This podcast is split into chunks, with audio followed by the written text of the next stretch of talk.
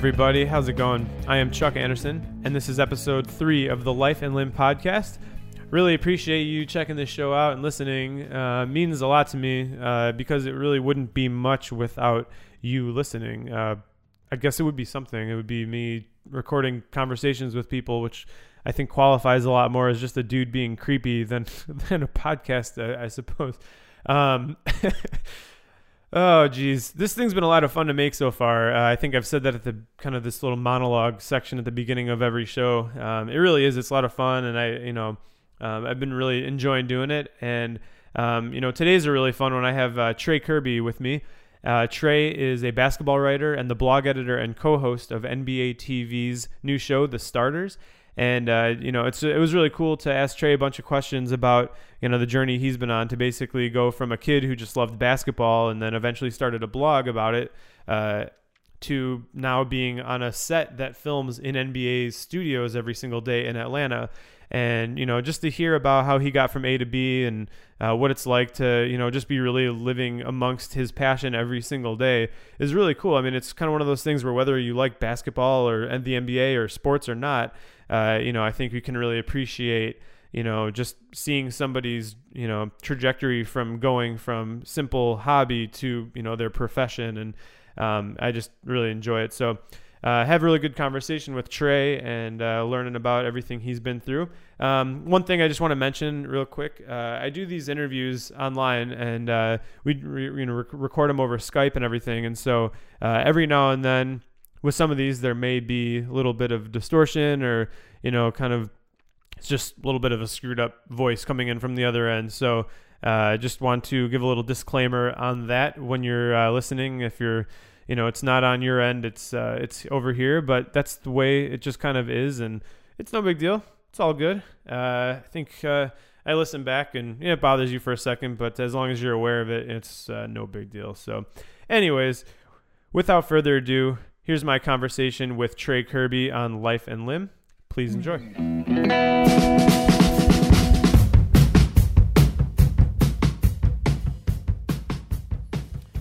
Hey, uh, what's going on, everybody? Today I am joined by uh, basketball writer, blog editor, and co host of uh, NBA TV's The Starters, Trey Kirby.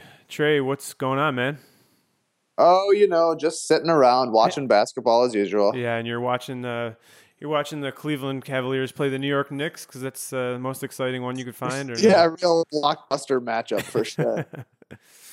um, yeah. So, uh, I mean, do you get? To, I mean, just do you get ever sick of sitting around watching basketball? I mean, it seems like a silly question, but I can't imagine that being the job description that that ever gets really uh, ever really gets old. Every single Friday it gets old after a whole week of watching games and talking about basketball. It feels like feels like it's all basketball all the time. Then Friday, it's nice to just sit back and catch up on Survivor. You know, maybe see there's some Parks and Rec. Uh, but then by Saturday afternoon, I'm itching to see what actually happened Friday night. Yeah, yeah. So uh, by the time of the end of the week rolls around, you kind of feel like you've kind of had enough, and you just reset the next day, and it's back to it, I guess. Yeah, um, it's just so stressful having to watch so much basketball, you know. Dude, it's a rough, rough, rough uh, life sometimes, you know. Um, but uh, all right, so you know it's it's crazy because uh, you and I have kind of sort of you know known each other, I guess, very loosely over the years, uh, and it's been really fun to watch you kind of come from doing your own thing a while back uh, with uh, that was the blowtorch, right? Back, like years mm. ago, you did like like eight years ago now. Uh, was that sound about right? Eight, nine years ago. Um, uh, I definitely started it like when there was a bunch of articles in you know Time Magazine and Newsweek about this new blogging software called Blogger. Uh, so yeah, I mean I've been internet writing since probably definitely I would say 2004. That's um that's when I first started actually caring about it. You know that's when I was in college and yeah.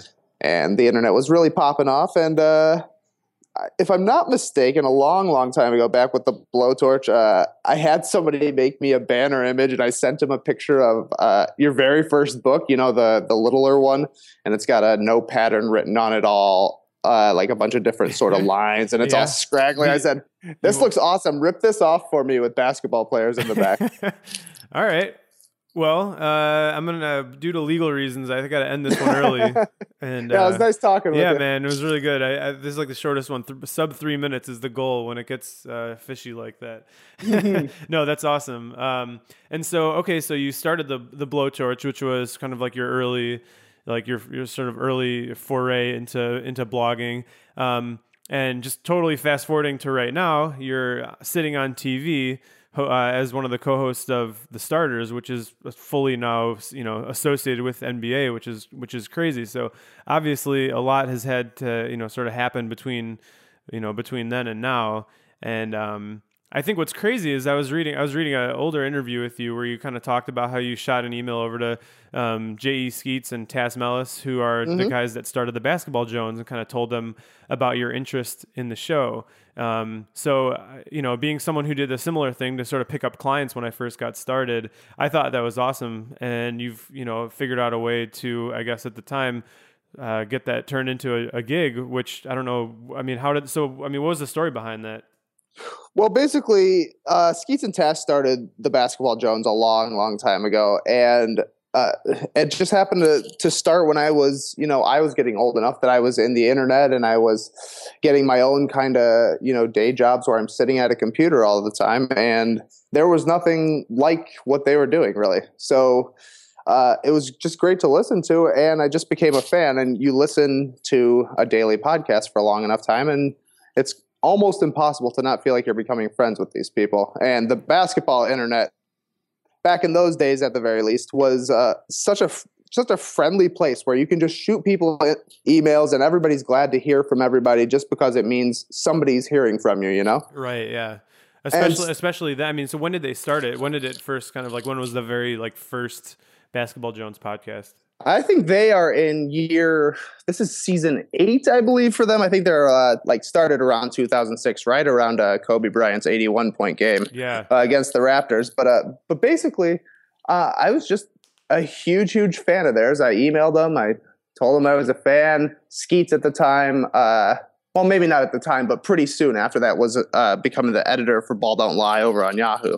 So I would uh, pepper him with links to the stuff I wrote he liked it okay. Eventually, he hired me to do like a weekly column for Ball Don't Lie that became a bi-weekly column, and then the next thing you know, I'm uh, I'm taking over for him there, and they're bringing me to Canada, and suddenly I live in Atlanta. yeah, man. That's I, one of the main things I wanted to ask you about uh, was you know the journey from where you're from originally. So let's kind of start there. You're from the Chicago area, or you're from Illinois. I don't want to say Chicago area um, if you know, because I know you're kind of from like way out of nowhere, right? Uh, yeah, I think you probably realize that uh, when people grow up outside of Chicago, in the Chicago suburbs, Chicago just comes becomes a shorthand for where you're from because it's a way easier than explaining. Oh, I'm from Plano, Illinois. It's yeah. an hour southwest of Chicago. We're really famous for making tackle boxes. Yeah, but uh, yeah, yeah. I grew up, um, like I said, Plano. You know, a tiny, tiny town. But but uh, uh, I I consider myself from near Chicago and close. Tell people is, as is, shorthand for where I'm actually from. Does, does Plano have Gummo vibes? Uh, Plano is um, Plano is the kind of place that the high school sports mascot is the Reapers, and it sounds fearsome until you realize that that is the original name for the corn harvesting machine that they used in like the 1800s. So the fearsome Plano Reapers were really just a harvester. So it's not really like a badass like Death Reaper in a hood and he's got like a super metal logo or anything like that. No, for the longest time, our football helmets literally just said Plano on them with a piece of wheat sticking over them. Fearsome purple and white too. Yeah. Oh man, that's that's great. And I think the the fun thing about growing up in Chicago in the '90s, uh, well, not in Chicago because I mean I was the, I'm from the suburbs as well. So I think what's cool is that just being anywhere in Illinois, you get the sort of uh, get to be guilty by association, I guess, because of the Bulls and uh, Jordan and that whole era. So, would you say that that was, I mean, just pretty much the you know responsible that '90s Bulls era for elevating your interest in basketball to where you felt like if I can make something out of this, I'm going to? I don't think I ever had any dreams of being anything involved with basketball, except for, of course, wanting to be a basketball player when I was a kid. But uh, obviously, I mean, how are you going to not how are you going to grow up around there and not become obsessed with basketball with you know Michael Jordan? It's impossible. Yeah, I mean, I don't even know what to say. It's funny because I, I've I have so many friends who grew up on basketball in the area, and it was just always like a no brainer. And when you talk to people who aren't from Chicago or even Illinois, you find out that it was actually the same for those people too. Like you could have grown up in, you know, New York, and chances are, like, you were kind of a Patrick Ewing fan, but like, not really. You were mostly rooting for Jordan, like, if you were a kid at least, because it was just nothing like it, and really hasn't been much like him since. Um, but uh, so, where did you? So, I mean, did you play basketball as a kid, and then? Oh, oh yeah, I've uh, I've been tall for for my grade and where I'm at my whole life. So yeah. Yeah and I, I went to a small school, so it was pretty easy to play basketball when you're, you know, the tallest kid in the school. So were you a but, center? Uh, yeah, yeah. Unfortunately, I was a center. Uh, the foot speed never really came for the big lumbering guy. No, well, that's all right. You know, you got your place then, and everybody needs at least a one tall dude, I guess, on the team. Um, but so did you i mean where did you eventually go to school and then uh, you know college and, and, your degree and stuff? Because i know I, I won't spoil it. I know uh, the other day i think uh, you mentioned on the show um, what your degree was and how useless it is. And i just yeah, that's the exact right term for it. Um, after after high school i went to benedictine university which is a just a small school in lisle illinois. I went there because they had one of the best pre-med programs in the nation and I was going to become a doctor. And then I got to school and having fun became a little more fun than uh, doing schoolwork. So my health science degree that I worked four years and a lot of money for, uh, it's not really coming in handy that much when I'm working for NBA TV, but uh, do you do get to but, do some of the injury analysis? Maybe you know. yeah, I know the bones they're talking about when somebody breaks a hand. That's yeah, about it. Yeah. But uh, when you go to college, you're learning you're learning your stuff you know you're learning whatever your major is but the main thing i i learned from that is you're just writing all the time. Right. And when you're writing all the time even even if you're writing about you know if you're writing about hypotheses and scientific method and all this kind of silly stuff and eventually writing is just writing. So you just know how to put sentences together. You just know how to to make thoughts turn into sentences and you know how to get your thoughts out there and that becomes a kind of a valuable thing no matter what you're doing. Do you remember the very first thing that you wrote about basketball where you like the first time you started your blog and you actually sat down and like your very first post ever, you know, what what happened with that? Oh, uh, my I think my very very first post ever on the blowtorch was a review of um, the documentary by the game. So this was uh, this was before I was a little focused on basketball. But one of the first things I really remember writing about uh, about basketball that that just sticks in my head for whatever reason is that I thought Andris Biedrins would become an all defensive team player eventually. This was what, very early in his career when he was promising and would shoot the ball and could actually stay on the court and wouldn't foul all the time. He's got some of so, the best hair in the NBA. It's always never doesn't move at all. That gel just really keeps it solid. yeah, and you know he's uh, my wife's uh, family is Latvian, so he's still a big household uh, favorite around here. But there's not a lot of Andris Biedrins buzz around the league these days. not a lot of Latvian players either, so kind of easy to, to grip yeah, onto exactly, that, I guess. Right. Um, so uh, okay, so the first one was sort of a non-basketball related sort of entry, and then you eventually just sort of feel like you were finding a niche? I mean, was you know uh, at this at this point, I'm, I can not think of the timeline off you know right off the top of my head, but um, had Bill Simmons really kind of come on the scene yet and made basketball and sports sort of like merged in with pop culture in the way that has has become such a staple of sports writing now? Oh, definitely. Um, I remember reading Simmons so religiously when I was, you know, a freshman and sophomore in college that uh, I learned the trick where his columns would come out on a certain day and the ESPN uh, URL address would have the date would be like 130801 and that would mean it came out on August 1st, uh, 2013. So if it happened to be that day and his column hadn't come out yet and you knew it was, you could plug in that sort of thing just to kind of get a sneak preview of it. Yeah. I was that obsessed with Simmons. So so yeah, I mean, he how could you not love reading Simmons as such a change, as such like an internet presence compared to you know just any sort so much of, of writing. the dry So- sort of writing and stuff that was that was out there. Yeah, I mean, I'm I don't want to say before Simmons it was hundred percent this way, but before Simmons it was kind of just um it was sports writing, you know. And then Right. once once he started becoming popular, it was it was sports writing with a pop culture edge, and that sort of thing is right where that's exactly what I'm interested in. You know, I Yeah. I love basketball so much, but I also love watching television. I love seeing Will Smith movies. I love playing video games. I love music. So to hear that kind of stuff and to and to see the way that like to see that somebody who sort of thinks the way you do, even if you're not totally agreeing with them all the time, is pretty cool. Yeah, yeah. I mean, I think it's great because, you know, as someone who's a visual artist, I think the cues for me to get inspired are someone who's, you know, an artist or designer or whatever and works kind of purely in like the, you know, a visual realm. It's a lot easier to sort of, you know, to put your finger on where your inspiration comes from. There's so many artists out there. It's just been something that's been, you know, around forever. And as someone who's in a much more kind of niche thing that you that you do and that you're interested in, to have somebody do it in a in a way like he did and really kind of break uh, break out where it became such a popular and accessible thing just has to be sort of uh, like a bit of an epiphany, I suppose, where you think like, oh man, shit, like this guy's doing, you know, cross, sort of like the cross section of all this pop culture stuff and and music and movies and tying that in with basketball. So I mean, I can imagine that that would be a pretty awesome thing to see somebody doing something that you would have loved to do and maybe didn't even realize there was a job for it.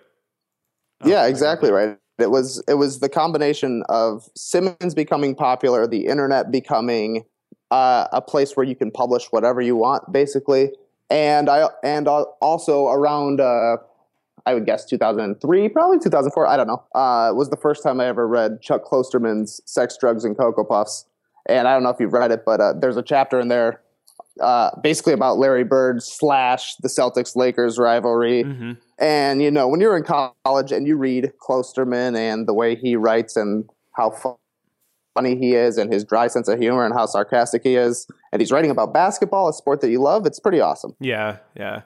I mean, that's great. I think I think that's so cool because then to, again to tie back in the fact that you just re- reached out to those guys to um, Tas and Skeets and, and told them your of your interest and they brought you on board. I mean, just what a great like just sort of coming together of all these things at the right time. And I'm sure you know they had other people hitting them up and stuff but at the same time maybe not i mean that's what i always used to wonder like aren't there other people emailing like why am i getting positive responses when i reach out and i think especially back in like the mid 2000s you know especially pre-twitter pre-facebook um, where it seemed a lot harder to get a hold of people um, if you actually took you know the time to reach out and like get a hold of somebody i think you probably it was a lot easier to stand out Yeah, I think that that's part of it. I think um, I'm I don't know that uh, they appreciated it as much as as I thought they did, but uh, the persistence is there, and one of the things is just being consistent. And I mean, I think that that that uh, that plays a part in in this sort of thing too, where you know you want to be writing every day, you want to be seen every day, you want to be getting better at what you're doing every day. And if that includes trying to network a little bit, if that includes telling the people that you like that you like them, you think they're awesome, if there's anything you can do to help, then maybe it turns out that way. Yeah.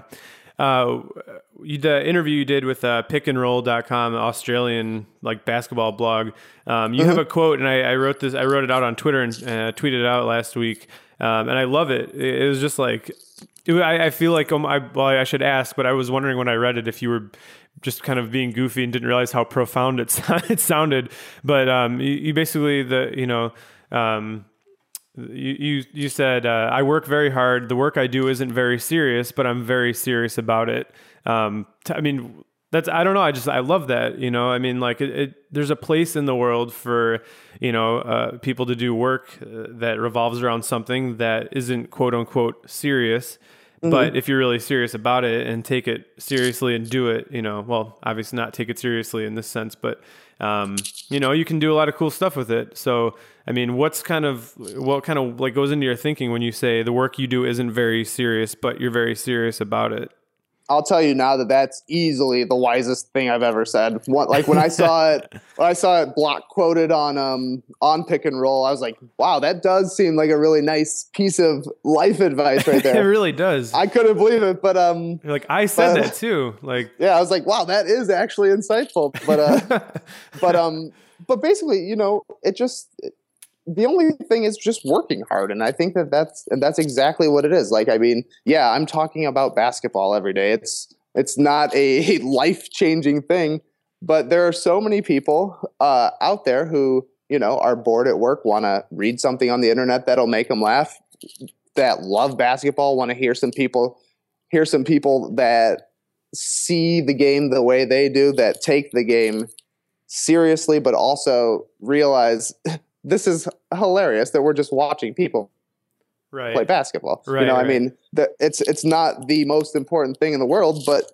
if you work at it, if you're putting in the time to get better at talking about the game, at understanding the game, and this goes for anything. If you're putting in the time to to learn about it and to to get better at it, you're gonna get good at it. Yeah, exactly. I think that's important for a lot of people to hear is I think a lot of people, you know, maybe do something that, you know, like I mean it's crazy. You were going to be a doctor. You were going to be, you know, or your Well, your original well, who knows it. okay, okay. I wanted to be a doctor. I told my mom I was going to be a doctor. I don't know. I don't know how great it would be. So there was some pursuit of being in the medical field. I'll put it that way. I'll put it that way. Um, there was a pursuit for you at one point of being in the medical field, which is a very serious profession. I mean, as serious as it gets, really. And then to be doing something that's you know kind of so you know as you put it kind of you know non-serious i suppose but be serious about it. I mean i think people most people would love to rather do a job that revolves around something whatever it is that they love they don't have to be serious about it but they take it very serious. And i don't know i just think that is awesome. And it is funny like you said to see it block quoted out like that really put the the stamp of you know it being profound on, on there. It's the first thing you see when you go to this blog entry and it's like wow this guy's a genius. That's that's good words. um, so okay, so kind of moving up up towards when you actually left the country. You went from living uh, here and you went to Toronto to join those guys. So all right, so I mean, how do you how did you like living in, in Toronto and, and going to Canada? That's something that I feel like everybody says. You know, every four years elections roll around, and if this dude gets elected, I'm moving, or if this happens to this country, I'm moving, and no one ever does it. I think you're the only person I knew who who went from uh, the U.S. to Canada. So. I mean, yeah, it's pretty rare to to move to Canada to talk about basketball. That's not a very uh, common thing. But uh, I'm lucky to have a wife who likes to travel, likes to go places, and so uh, basically it just came down to uh, we were gonna we just wanted to move. We wanted to move to a new city. We were either gonna move downtown Chicago, we were gonna move to Madison, Wisconsin, or we were gonna move to Toronto because we had visited uh, we had visited Tas and Skeets and just made friends with some of their friends, and we just loved the city. We thought it was awesome. yeah, and then Toronto's a it- great city. yeah, and then it just worked out that they wanted me to work with them. I was like, well, that's a perfect, perfect reason to move to Toronto, and we spent uh, a little more than two and a half years there, and it was awesome. We, the people in Toronto, are awesome. the The environment of it is is so laid back and so relaxed, and just it's just very easy to be in Toronto. I feel like and the change from you know to Chicago to Toronto is not that big of a deal. It's like living in a slightly more French version of Chicago. yeah. They're Yeah. pretty similar. They're both like on the lake, you know, and you get the same sort of seasons. Living in Toronto was easy, and uh, I mean, the free healthcare is not a joke. It's awesome. Yeah. Yeah. Like it was crazy. We went in within a, a couple of weeks of being there, got like our SIN card, which is basically your social security number, got our health card. And my wife and I, we got our pictures taken. They gave us our health card, and we're like, all right, so who do we pay for this? And they're like, oh, no, you're good. We're like, oh, awesome. We're in Canada now. This is great. no fifteen dollar, you know, copay, no five hundred dollar thing here. It was you know. Yeah, it's that's funny. I mean, I always hear that, and I'm like, but it's not really free. Like, it's not actually free. And like, no, it is. It's really free. Yeah, I mean, you're paying a lot in taxes, but I don't know. It's cool. yeah, a- but but I mean, thing. Yeah, but, but you don't really have to like think about it so much, you know. When you pay it in the tax the taxes, you don't have to shell it out each time you go do anything, I guess. So that makes it nice. Um, so did you find Toronto to actually be like a really good basketball city compared to the all the US cities you'd been to and, and experienced in relation to basketball? I mean, the Raptors are, you know, they're a they're a team. So they, they're certainly a team. It's it's hard to say. When we lived there, the Raptors had just lost Chris Bosh, who I mean, he was their franchise player, and I love Chris Bosh. I think he's a solid player. I think he's probably the funniest guy in the NBA. But if he is your franchise player, your team is not that exciting. And then if you lose him as a franchise player, it's not it's i mean there's just kind of a vacuum of charisma there yeah they and, seem like they've always had so many like great potential guys who stuck around just long enough and then moved on yeah and the thing that people will tell you that uh, hockey is the biggest thing in canada but it is it is bigger than the biggest thing in canada I, I mean, uh, basketball. It's not like basketball is the second favorite sport there or the third favorite sport. It's more like hockey is the first, second, and third favorite sport. Yeah, yeah. And and you couple that with their the Leafs are playing during the same season as the Raptors. And if the Raptors aren't going to be good, then the city's not going to be a great basketball city because there's nothing to take away from the Leafs, even though the Leafs aren't good. Right. You know, so I mean, maybe if we were there during uh, the Vince Carter years or when the Raptors were were uh, were playing a little bit better, making the playoffs, that sort of thing, it would have stuck out more as a basketball city. But while we were there, people weren't getting too jacked about uh, you know, DeMar DeRozan's twenty footers. Yeah, yeah. I mean, so you grew up uh, a Bulls fan, but what other teams did you like? What were your other teams growing up? Because I feel like nobody's just got one team as a kid. Well, maybe a Chicago kid, you know, an Illinois-based kind of kid does. But what were your other teams? Were you know, were there any other ones or?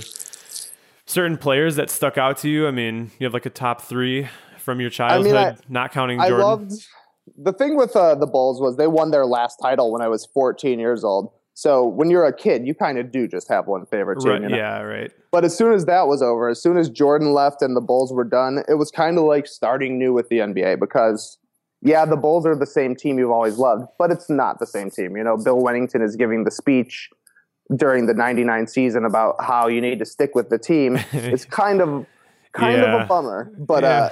uh, i mean bill wennington is one of my favorite bulls of all time but that's just not a, a great moment but luckily for um, luckily for everybody i think iverson had came into the league that year and i was a gigantic iverson fan and then it's weird to admit it uh, right around the 99 season. I also became a New Jersey Nets fan for a few years. Oh, that's a weird one. Because I loved I loved Kerry Kittles and I loved Keith Van Horn. And I would say probably 70% of the reason that I liked both of those guys is because they wore high socks. but I don't know, it just like they ended up on the same team and and they were supposed to be good and they were kind of exciting and Keith Van Horn was I mean there weren't a lot of stretch fours back in the in the league back in those days, Dirk Nowitzki hadn't really become popular, and it was kind of cool to see a big, tall guy shooting threes. So, uh, for reasons I can't really explain, I was a New Jersey Nets fan for a couple of years there. I also, uh, I also loved the Dirk and Nash Mavericks, and yeah. Yeah. And I've always been a Sam Perkins fan wherever he's ended up. I mean, you know, when I was a kid, I, th- I, think I've told you about this before when we've talked, but I became obsessed. I really did. I mean, I used to collect cards and, you know, I, I did the Jordan thing. So I had all my Jordans separate from all my other cards mm-hmm. in the album in, in their own individual cases. Um, and they ranged from a, a, little, you know, loose plastic sleeve to a hard plastic case to the ones you actually screw for your best cards. Um, so Do you was, still have any of your uh, screw top cases? Yo, dude, I've got them all. They've all yellowed over the years, but I have, I still have, I still have all of them. Oh, um, oh yeah, I used to collect like a Beckett weeklies or, oh, or yeah. whatever Beckett monthlies or whatever oh, yeah, called. You absolutely. know, the price guides. Like yeah, yeah, yeah. I, I, was subscribed. Why were we collecting price guides when we were children? Dude, I I would. I mean, I, that would be like like if my family was going on a, like a road trip out to visit family I had on the East Coast you know that was what I brought, and I would sit there and just look at prices and look at the numbers in the of the cards. Like, would you have ever sold one of your cards though when you were a kid? There's no I would bring, you know, I would sometimes bring them to like a card shop or a card show and see kind of like feel it out a little bit. But it's kind of like now bringing in you know your video games to GameStop and and they look at you like, yeah, we'll give you five dollars, you know, Yeah, for like all ten of these games, and you're like, ah, I'll keep them. I don't think I ever actually sold them, but it was nice to know that your autographed Shawn Kemp that you spent, you know, like half of your allowance on buying had gone up like two dollars and fifty and fifty Oh, yeah. or something. Which I did buy an autographed Shawn Kemp card from a store at one point, actually. Oh yeah, I had some uh, Shawn Kemp's. Uh, Shawn Kemp was one of my favorite cards to collect. He always had pretty cool cards. I loved Grant Hill. His cards were amazing. And then I also had two cards that I always considered valuable for some reason. They were um, they were like extra tall cards. They were the same width as a regular card, but they were probably two card two card heights tall. Really? And one was a Dino Radja. And one was a Jamal Mashburn, and I was just convinced that they were the coolest cards. And it's like Dino Radja and Jamal Mashburn. Are you kidding? Yeah, I I, I remember uh, honestly, like back to the thing you said about liking uh, Kerry Kittles and Keith Van Horn because they wore tall socks. I Mm-hmm. started, you know, I obviously I collected Michael Jordan. I collected. I was, I mean, this is a whole a separate thing, but I mean, I started collecting. Um, Dennis Rodman because because he was a bull, but also because visually, to me, as like an artistic you know, kid, I didn't see him as this like problematic, like crazy person. I saw him as this sort of like just just like total individual and like every time his hair, you know, at one point he had the bull in his hair and everything and like mm-hmm. that. And like, man, that just I thought was like the greatest thing ever. And and so from that I even went into just started collecting cards of guys that I honestly just thought looked cool. So at one point I started collecting Michael Finley because I had a certain card of his that to me he just like his something his face just looked right on the card. and like it stuck with me. I'm like, all right, I like Michael Finley now. So I had page after page in my card album of Michael Finley and and like the you know, but honestly like, you know, sports cards for me as a kid, I don't know uh, it's probably the same for you, but you know, they they meant a lot to me because I would look at at the players on it, but I'd also look at the design and I also really appreciated like the creativity that went into each card and, and that was kind of one of those things that I looked at as a kid and I thought, you know, somebody has to make this. That might be a cool job someday, like working on athletes and sports and stuff. And so I mean I always loved the cards too. Like and, Oh yeah, you know, Uh, anything one of the different. first basketball things I really, really remember loving was uh, a lot of people talk about the 91-92 Skybox set. This is going to sound so like We're getting so card- specific. Yeah, such it's a okay. card hipster thing, but people love the 91-92 Skybox cards with like all the you know like the teal and purple and magenta shapes in the background. yeah, the most Year 90s looking cards. Yeah, the year before was the first set of cards I ever loved. It was like 90 91. They had the gold border and like it would be a black background. The player would be on there, and then on the back it would have like their nickname written in cursive. And I just thought it was the coolest thing. It was like the first time that athletes and especially uh, basketball players were like extra cool to me because like I mean the hoops cards are classics, but they look like cards. You know, these Yeah. look like little tiny pieces of art that made players just look like superheroes. yeah. Yeah, it's amazing, and I mean, they it's it's it was, dude, it was so wild to me when they started putting pieces of jersey in the cards. Do you remember that? Like they would actually start putting like uh-huh. game worn jersey embedded into like a, a two like a two ply card, sort of like wedged in between there. Yeah, I still actually don't really understand how that worked. Yeah, I- Or like how many cards they could make from one jersey. I would assume like 500 to a 1,000. Yeah, and they cut a tiny enough piece, but a kid gets to be like, "Oh man, like he actually wore this little piece," and it's just like it's so funny what means a lot to you as a kid, you know. Um, I don't know. Do people still? So I mean, you would know this better than me just because you're so immersed in this. But I mean, the world of like card collecting and stuff, it's still there. I know it is because when you're in the checkout line at Target, like there's hmm. cards there. But like, do you know anybody who still collects them? Is it a Oh, thing? I, I the only cards that I have any familiarity with these days is we've had Lee Ellis on our show a few times open packs of old basketball cards. yes, I know that. Had the, But I don't know of anybody that's bought like a 2013 pack of basketball cards. I don't think. Maybe No. this weekend I'll go pick one up just to see what it's like. Yeah, I think it'd be kind of funny to to open one up and and you know just see uh, you know your very own Dion Waiters card and you know be like, all right, now what do I do with this? It's like I don't know. I mean, as an adult, I I can't imagine collecting cards. Um, and what I would do with them, it would just feel like clutter. But the more I, the more, the more I'm talking about it here, the more I feel like I'm probably going to end up going and buying a pack at some point. Yeah, and now that I think about it, I actually do have the smallest collection of Brad Miller cards that I've just like seriously accidentally accumulated over the course of ye- the years. And like Brad Miller cards, let me tell you, are not very exciting. It's how many pictures of a guy grabbing a rebound or doing a pump fake could you possibly have? Little- little one-dimensional. like- Um, sorry, sorry. What were you saying? Um, you know, just talking about Brad Miller cards and how silly it is to have more than one Brad Miller card, but I think I probably have 15 of them. Um, so I guess I you could say I'm a card collector in 2013. Exciting. Yeah, that, that's amazing. You know, it's it's really weird doing like this podcast thing because someone will be talking and I'll just kind of forget that I'm not in person with them and I'm just sort of saying like you know making a comment on what they're saying and all of a sudden it's like nope nope you got the stage now and then like all right people are gonna listen to this and and then you're like all right that was a little uh, awkward moment there and then I just think like I better acknowledge it and then it's like ten times less less awkward. Um, Here's the thing though, it feels weird for you.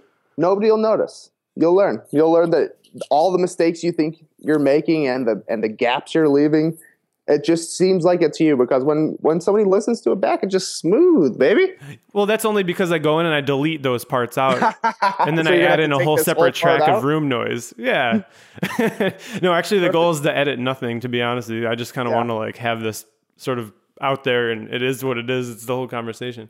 Um, all right. So, anyways, all that stuff. So now you're back in the states. You're back in uh, in Atlanta, actually. So I'm really curious to know, uh, to the extent that you can kind of discuss like the behind the scenes stuff. So you were part of Basketball Jones, which is to kind of where you know this whole thing of yours now with, as a career began, like being with Basketball Jones, and you know now NBA TV picked you guys up, and now it's the starters, and you're on TV every day um, doing that show. So. I mean, I'm really curious to know what the what that transition has been like, and when that first was kind of put out there on the table as something that might be like an option. And you know, again, like to however much you can speak to that, I'm really curious to know how that all kind of came about. Well, there's not a lot that I can really talk about. It it moved quickly though. It's uh it just it worked out well for us that uh they wanted us just as bad as we wanted to be able to do something where we could have uh you know more of a presence in the United States and just a a bigger distribution sort of channel. Yeah, yeah. And so you guys moved all of your lives, your- all of your lives, and your families and everything from from Toronto to can to uh, to Atlanta. And I mean, was that a was that a jarring transition at all? Because I know Atlanta is so different than than Chicago and, and Toronto and stuff. And how Yeah, have you been I- enjoying it? I mentioned uh, that moving from Chicago to Toronto was, you know, no big deal basically, but uh, moving to from Toronto to Atlanta is is a lot different. There, it's just a different sort of sort of city down here. Things are more spread out. You're you're driving more. Buildings aren't quite as tall, but you know, it's uh, the middle of December, and I'm walking around. And people are saying it's cold here. And it's like 40 degrees. I'm wearing a jacket. It's great. yeah, Atlanta's Atlanta is a different city, but uh, it's it's awesome. yeah. I mean, I've been here for two months. I can't I can't speak on it as an expert, but I've loved it so far. Yeah. So being on the show now, so you're actually on TV, and I think this is probably the funniest thing to me. The funniest and kind of most fascinating thing at the same time is you've been, you know to go from being behind just a microphone where it's just your voice to suddenly having a camera on. You know, I know you guys used to do, you know, you used to kind of stream the video of your of you guys recording uh, the podcast um, back then, but now that it's on TV and it's like this highly visible thing and and all that. I mean, how how self conscious do you feel sitting there with the camera on you, knowing it's like on TV as opposed to before when you're in this little room with those guys? It's it's hard to say because uh, you do know you do know it's there, but then once we start going, once we start talking, it's like it's easy to forget they're there because once we just start going, uh, we just it's just kind of falling back into rhythm. Yeah, we have we have breaks we have to hit now, you know, instead of just going for forty five minutes at a time. hmm flowing from place to place. But uh, once we're once we're talking, we've tried to make it so that we can forget about all of the TV stuff as much as possible and just kind of focus on actually being able to talk about basketball. Right. Yeah, that makes sense. I mean, to kind of give yourself the ability to do it the way that you guys the, I mean, the reason that you got you know brought on there in the first place was just because your conversations and the topics and everything were so interesting. So it's like anything you can do to keep it as much sort of anchored down to that as possible. I guess is the way to go, and it sort of just kind of happens naturally as you're going. Um, so yeah, I mean, I think it's been awesome. It's been so fun to watch, and you know, as a kid, another one of those things in addition to like basketball cards was for me on Saturday mornings. I'd go watch NBA Inside uh-huh. stuff with Ahmad Rashad, which like, oh, yeah. aren't they? They brought that back with uh, Grant Hill now. Is that right? They're bringing that yeah, back. that's exactly right. Uh, this is the first season for it, but I 100% agree. I mean, one of uh, another early basketball memory for me is I think it was a jam session of the uh, the um, the Run TMC Golden State Warriors set to uh, that song that goes "You're Unbelievable." You know yeah. that tune? Yeah. Uh, and like the, just seeing those highlights as a kid and and seeing this team that you never ever see play because you have to go to bed early set to this song that just sounds awesome and like every play they're making is a behind the back pass leading to a dunk yeah, uh, yeah. I think that was a formative television show for a lot of people our age. Yeah, because now, I mean, I like I've actually recently like I just I, rec- I record the starters and then I watch it in the morning. Now it's become like this thing. I get up, I have my coffee, and I just like pop that on and watch the stuff from like the night before, you know, previously, and and um, it's a lot of fun. I mean, you guys are doing a really awesome job with it, and it's been it's been super fun to watch as a fan of the show and as a fan of basketball and everything. And and um, I mean, I would say you would really never know. I mean, you know, uh, that you guys hadn't been on TV before. It, it, just it it's supernatural, and it comes. Well, it's not supernatural. Two separate words. it's super it, space natural. Yeah, yeah, dude. You guys are always spaced out on it. And, uh, but um, uh, no. yeah. Well, that that's nice of you to say. I we we hope that comes across that it seems like things are coming to us natural and that there's chemistry there. Obviously when when we're in the middle of doing it there are times when we're like oh man we still got have so much to learn and we have so many improvements to make how to make this smoother how to get into this kind of stuff quicker how to make the show better. Yeah. But if i mean but that's just because we're dealing with it every day you know? We're not we're it's hard for, for us i feel like to to separate uh, the making of the show from seeing the show because we you know what goes into it. Right. Do you have any involvement in the production of the show at this point, or did you before? Did you? We're, I mean, I mean, we're all sort of involved in production to to a small extent. We're we're all in. We have a meeting in the morning where we talk about everything we want to see when when we talk about like when you're seeing the highlights and the and the different replays you're seeing on the screen yeah. that's coming from us watching the games and taking notes of what plays we want to watch what plays we want to see. But then there are actual you know editors there because they're a giant gigantic sports network that are actually doing the work and making that stuff. We're just we're just able to say this is what we kind of want to see. And then you know matt jd and lee are really taking over to make the show the show look like a show. Mm-hmm. And then of course there are you know, there like I said, there are the editors, there are the people running the camera that make it very easy for the four of us that are on screen to just be able to talk. Yeah, yeah. So they put all the content together and then you guys sit there and then I mean, so far it's just been this really great seamless thing where you cue the clip, it's there and you didn't have to do anything. That's got to be pretty pretty nice feeling to just sort of present what it is that you want and you got this kind of great outlet plat you know this platform with NBA where they have the resources to make that happen and, and everything and it's really elevated yeah. the show. I mean to you, have you guys be able to illustrate you know plays while you're sort of talking over them? I think it's funny. It's like listening to the podcast itself without watching the show is very different now um, because you're sitting there mm-hmm. sort of commentating on what it is you're seeing so I've really taken to watching the show more and, and really enjoy that. But it's it's funny because you can actually still listen along on the podcast itself, and it you know it makes sense. You can kind of picture what's happening. Although today I was really tripped up when I was listening to the podcast today, actually, and you guys did the. Uh, the tribute to Dana Barros uh, 89 game three point record streak, and you put that song on, and it was so sad and I and I was like, oh man, like what are they showing right now? And like I hadn't been paying full attention right before that, and I was like, did he die? yeah,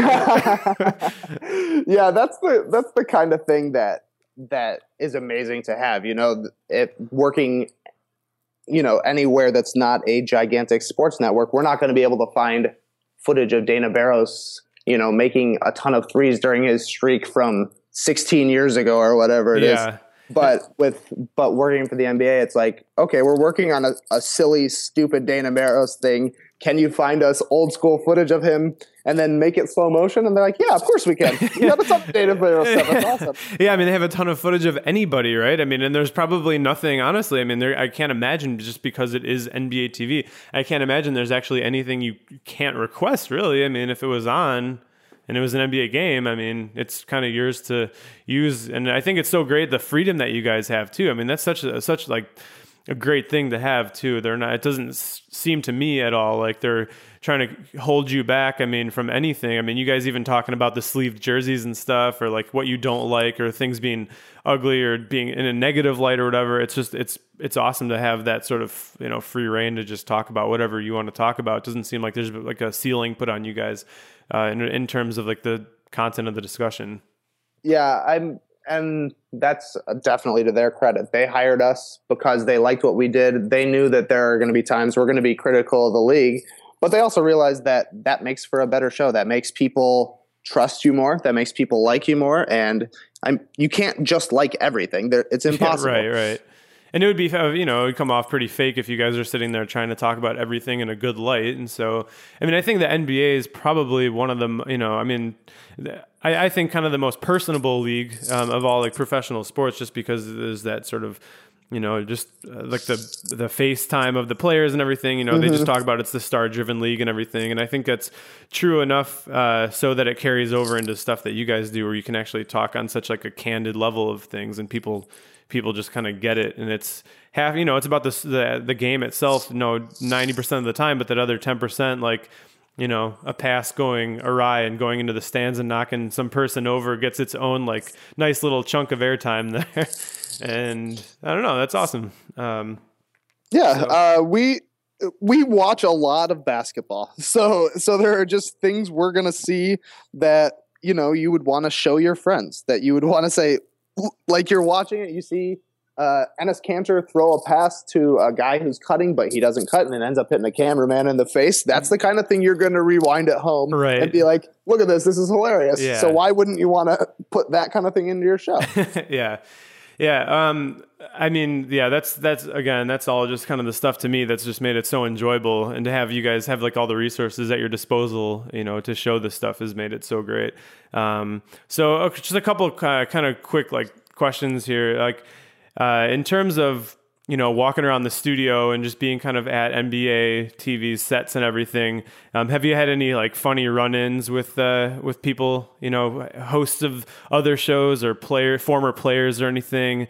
Um, you know, have you gotten in Brent Barry's ear and, and done your laugh, you know, and surprised him like you did on that one episode? uh, I mean, it is it's still super weird to you know we recorded a show today and then we go back to you know our little prep room and and it's just uh, Ernie and Brent Barry just chatting it up and you know we just get into a little quick discussion about the race they're going to be running and it's it, it's still it's very still surreal to me that uh, that you can just that we are in a position now where we're just having conversations with Ernie Johnson. I mean, I've been an Ernie Johnson fan since I was since I was a kid watching basketball. You know. Have you met Kenny and uh, Charles Barkley yet? No, they they are harder to pin down. We we're the show that records during the day for the most part. Okay. So uh, so those guys are there usually later at night. I know Skeets did run literally run into Shaq the other day. Came out of recording, turned the corner, and Shaq was there. Gave him a little a little elbow bump because Skeets was carrying his laptop. But uh, I haven't been so fortunate. That's no, that's awesome. I think what's funny too is before I mean, you know, you guys have had access to All Star Weekend and gone and interviewed players and stuff, and and like you know I mean, maybe before they didn't know who you were, but now it's so visible. Now it's like on NBA TV. I mean, a lot of the players probably watch that and are seeing you guys. So, have you, uh, you know, have you been to any sort of? I mean, obviously, All Star Weekend at this point hasn't come yet, but have have you met any players since you guys have done the show and had any conversations with them and and like heard any any sort of like response directly from them or funny interactions or anything like that?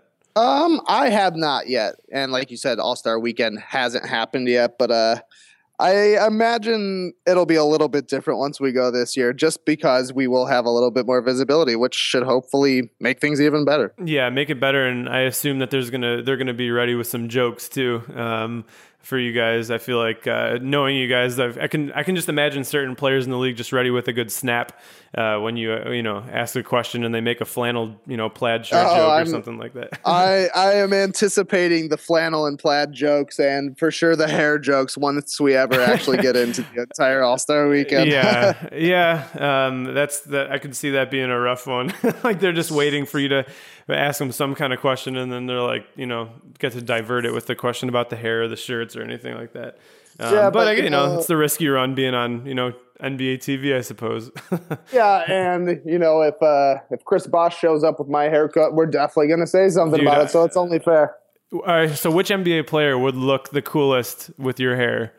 None. Come on, man. this is a one, one, person on earth should have this haircut. I, I, guess the answer would probably technically be Joakim Noah because that's whose hair I'm trying that's, to rip off anyway. Yeah, so uh, it wouldn't look too much different if he shaved the sides and back. yeah, I can see that. Well, I mean, it's pretty close already, so that's I guess that's a good a good gimme. Um, So, anyways, all right, man. Well, uh, really good to talk to you. I know there's a great kind of you know couple games happening tonight, and let you get back to them and everything. And um, really appreciate you talking to me and taking the time to to do this. I'd love to um, you know be able to talk with the rest of the guys at some point. That'd be kind of fun, you know, after the show's been rolling for a while in the future, and kind of hear um, all you guys maybe at the same time just discuss like you know after a while you know doing the show or you know and just kind of hear how it's going. But wish you guys nothing but uh, continued success with it. It's been a blast to watch so far, and uh, I uh, just kind of want to give you a chance to plug anything. I mean, any of the personal stuff you're doing, or any of the starters related stuff, for your Twitter uh, or whatever. Uh, just watch the starters. We're on NBA TV Monday through Friday at 6 p.m. Eastern. Sometimes we're on at 5, but for the, in general, we're on at 6 p.m. Eastern. And then, of course, we have the blog, nba.com slash the starters. Uh, you know, anything, any way you want to look at what we're making would be cool with us. I find that there's so many little outlets to basically get the same idea across, and it's you know like when I'm kind of figuring out how to promote stuff with this show, even I I list off every one of them. Like just go to the website, you'll be able to find it and and everything. Yeah, exactly. You know? but you have to. You have to have. There are so many ways to get things out that if you're not get, getting things out in ev- almost every way you can, it's silly. Yeah, yeah.